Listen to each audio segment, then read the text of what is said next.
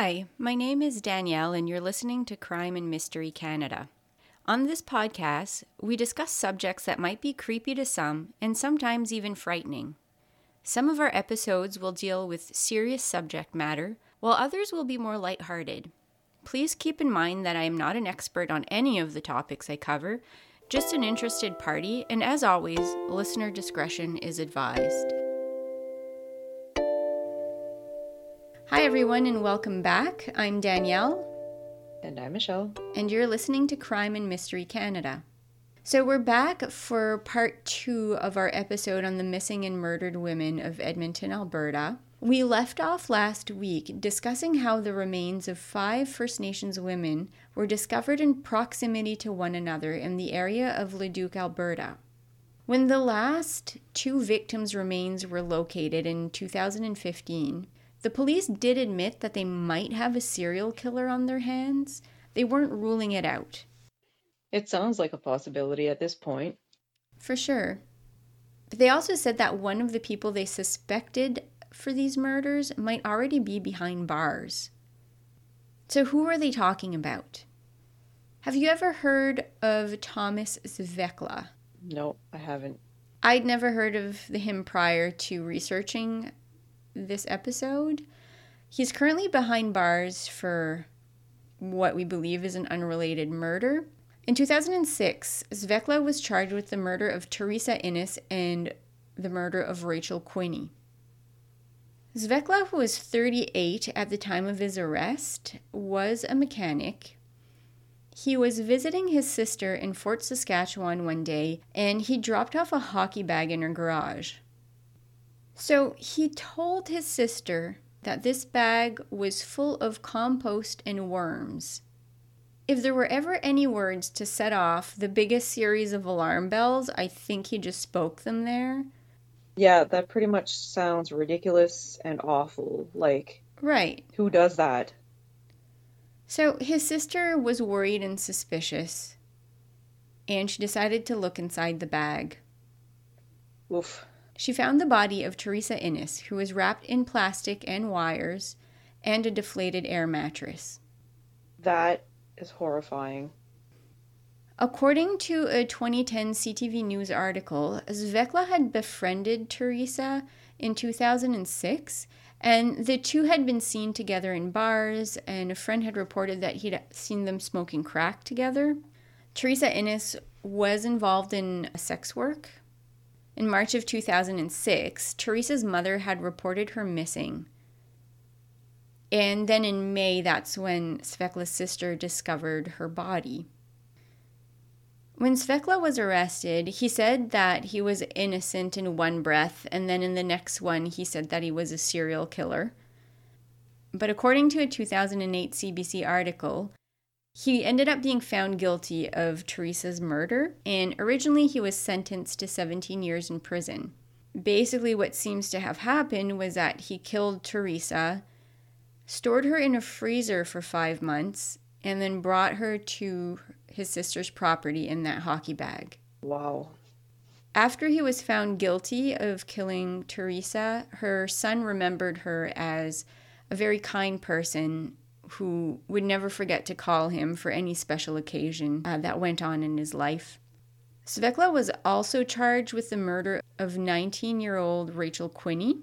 Rachel Quinney's remains had been found by Svekla in a wooded area east of Edmonton in June of 2004. According to a Globe and Mail article from 2008, Svekla was the one who discovered the body in the field. In his words, he just stumbled upon it. He'd been investigated originally when he found the body, not charged at that time. And then when he went to trial for the murder, basically the judge said there really wasn't any evidence other than him finding the body, which really, I guess, doesn't really work as evidence, right? It just places him on that scene. Um, so there was no evidence that he had committed the murder, so he was acquitted on that charge. But there was another trial, and I didn't find out what happened with this one, but he was also facing charges of sexual assault and uttering threats towards another woman.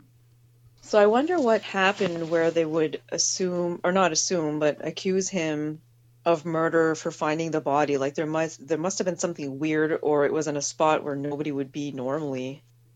I think anytime someone finds a body, they'll end up being questioned. And I do think Svekla also had possibly other criminal charges. So there were suspicions there. They did question him, but no extra evidence came forward. So they couldn't charge him with the crime, but they remained suspicious. So I, I think when he was finally charged with Teresa Innes's death, they also decided to charge him with Rachel Quinney's death as well. Okay. Is my understanding because I think the judge said you can't pin everything on him like just because he killed one person doesn't mean he killed everyone essentially like you do need the evidence. Right. I guess I mean it would make me feel pretty suspicious though that you killed somebody and oh remember that time where you found that body. I mean, my suspicions are pretty high, but if there's no right. evidence, court of law is still a thing, right? Oh, I know. I'm just saying it makes sense to me that, that they would be suspicious of the first findings. So, Thomas Svekla was the first person to be charged under the KARE task force, which had been investigating the death and disappearance of 20 women in the downtown Edmonton area since 1983.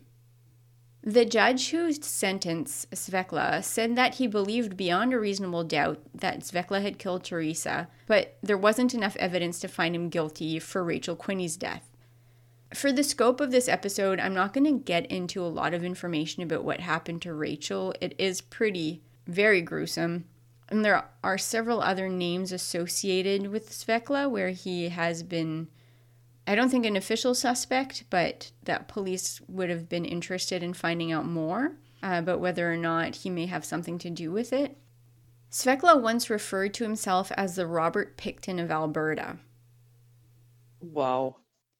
I don't think you'd want to you you wouldn't want to call yourself that unless you actually like what you're doing. Right. So if you're not familiar with Robert Pickton, he was a man from British Columbia who's suspected of being responsible for, I think he was charged with the death of six women, but he's suspected to have killed between like six and 49 or something like that.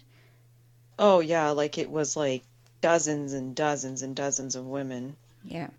Again, Svekla just had this tendency to say, no, I didn't do anything, and then turn around and compare himself to one of Canada's most notorious serial killers. Yeah, that's sick just in general. Right. In 2010, Svekla was actually deemed a dangerous offender.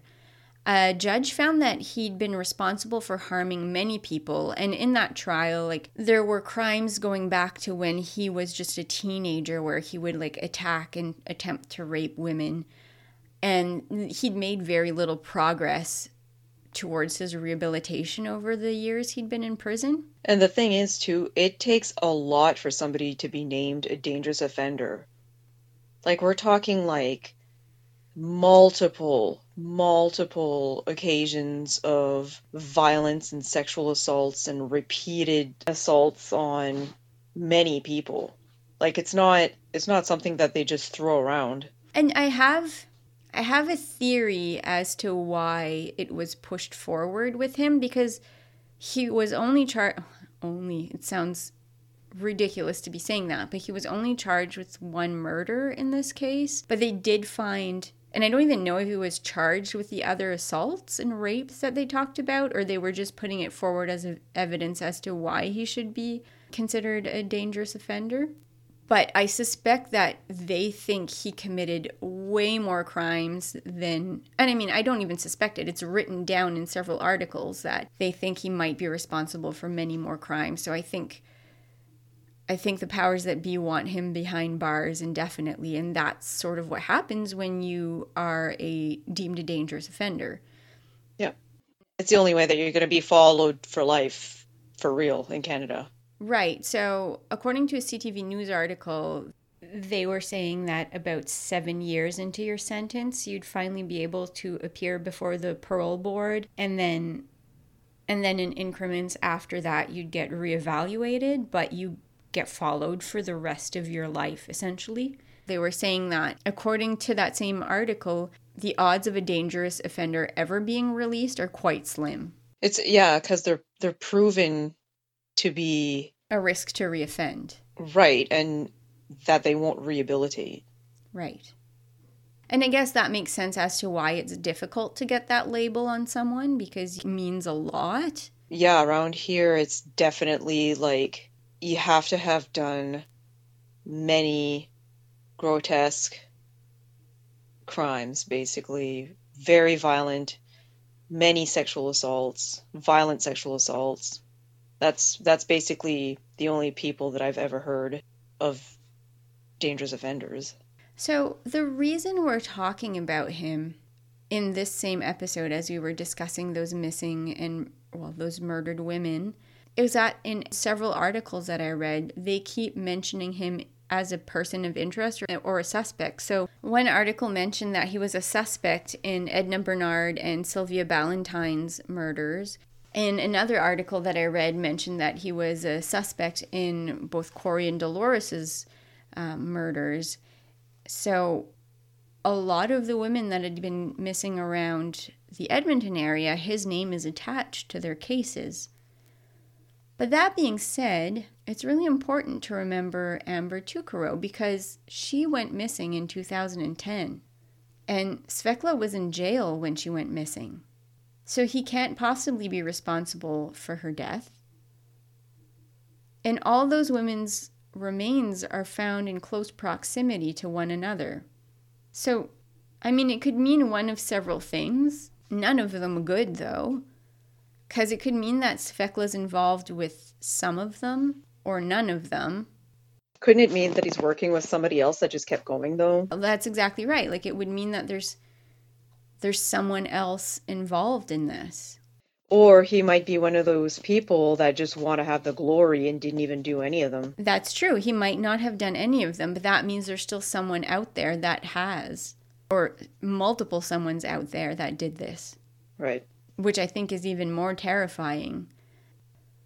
According to an article I read in The Atlantic, serial killers or serial killings make up about 2% of murders that are committed. So it's hard for me to believe that two of them are using the same grounds. In the same area. Right. In the same time. Like yeah that would be a little far-fetched. It kind of reminds me of the long island serial killer case. I don't know if you've ever heard of it.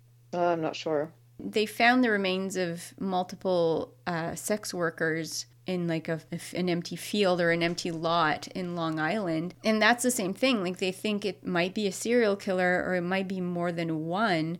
And just the idea that more than one person is using that same area, especially if they're not working together, is just completely terrifying. Like one is terrifying, but multiple is just it sends your brain into a spiral. Yeah, the only way that I could see it really happening if there's two different people is if it's literally the only remote area nearby that would make them want to, you know, hide people in the same spot. Right. I don't feel like that would be the case in like the outskirts of Edmonton, though. No, not there for sure. Uh, Long Island, I'm not familiar with enough to. Neither am I. To say either way if there'd be like multiple empty lots or not, but. And I guess there's also the case of that 17 minute recording that the police have of the person that could potentially be Amber Tukaro's killer. And it's hard not to think of him or of that voice as that person because if it was just someone who'd picked her up completely unrelated to her death, why haven't they come forward? Right, yeah, you would think they would have come forward, but at the same time, if somebody's missing and even if you didn't do it, it would be pretty scary to come forward because I mean, you'd get looked at. True. That's a good point. As a person of interest, at least. Yeah.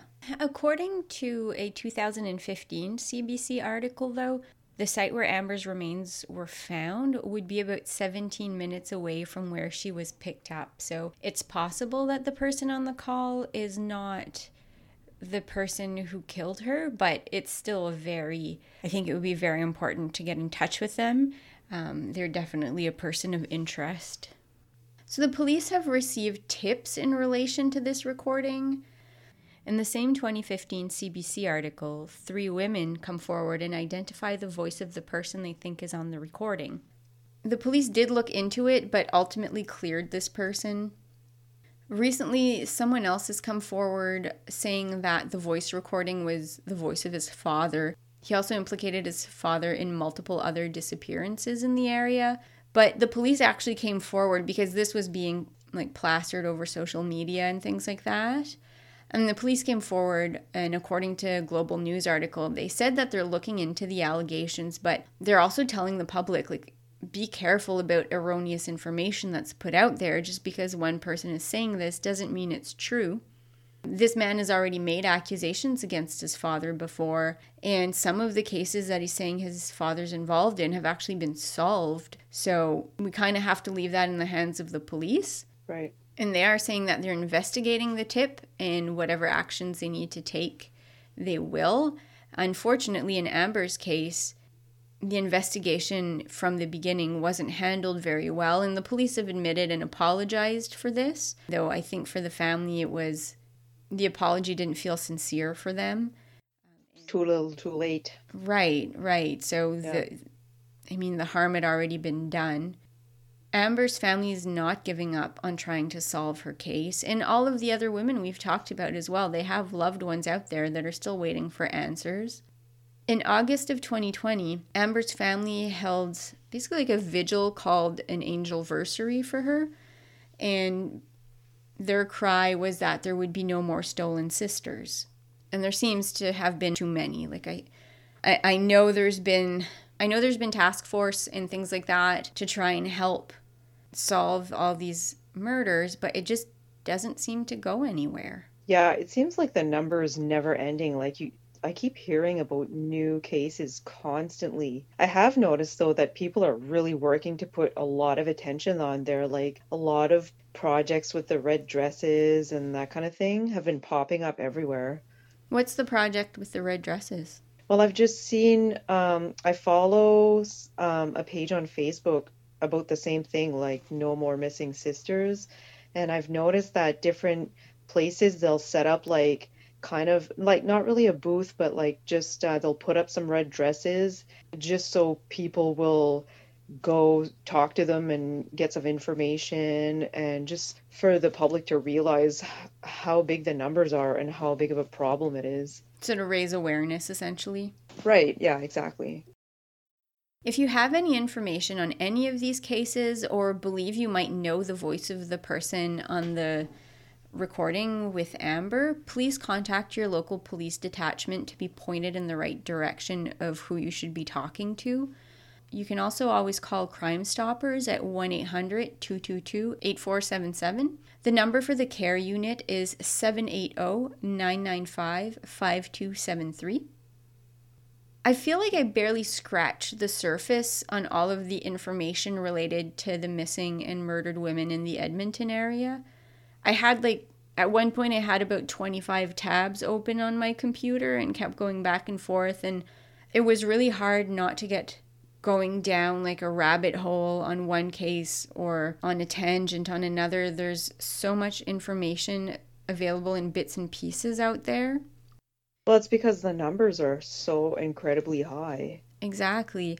Um, I decided that I would be talking about Project KARE in a separate episode. So if it's not next week, it'll probably be within the next two or three weeks to kind of have everything fresh in everyone's mind. They were the ones responsible in trying to help find out what had happened to all these missing and murdered women from the downtown Edmonton area. The project doesn't quite exist like it used to, and we'll discuss that on that episode. But they did have a mandate to try and prevent and solve all those murders from the downtown Edmonton area. It does seem that there's either a serial killer out in the Edmonton area that has yet to be caught, or multiple people preying on vulnerable women. Like we said, either one of those scenarios is completely terrifying. All these women that we talked about today share a similar profile. They're indigenous, they're First Nations, and they were seen hitchhiking. I guess they all had reasons at the time to get into cars with strangers because they worked in the sex trade or just because they needed a ride somewhere and it was the way that they usually um, the way they usually went about it. Let's not forget about these women. They were vulnerable and they were preyed upon, and someone needs to talk about them and keep them in the forefront of everyone's minds until these crimes can be solved. Yeah, I think that just think that the more people talk about it, the more people will become aware of uh, how big of a problem this has been and how it's been kind of like tucked under a rug for so many years. Exactly. So, as always, we're going to be finishing up tonight with our moment of kindness. And you had something to share?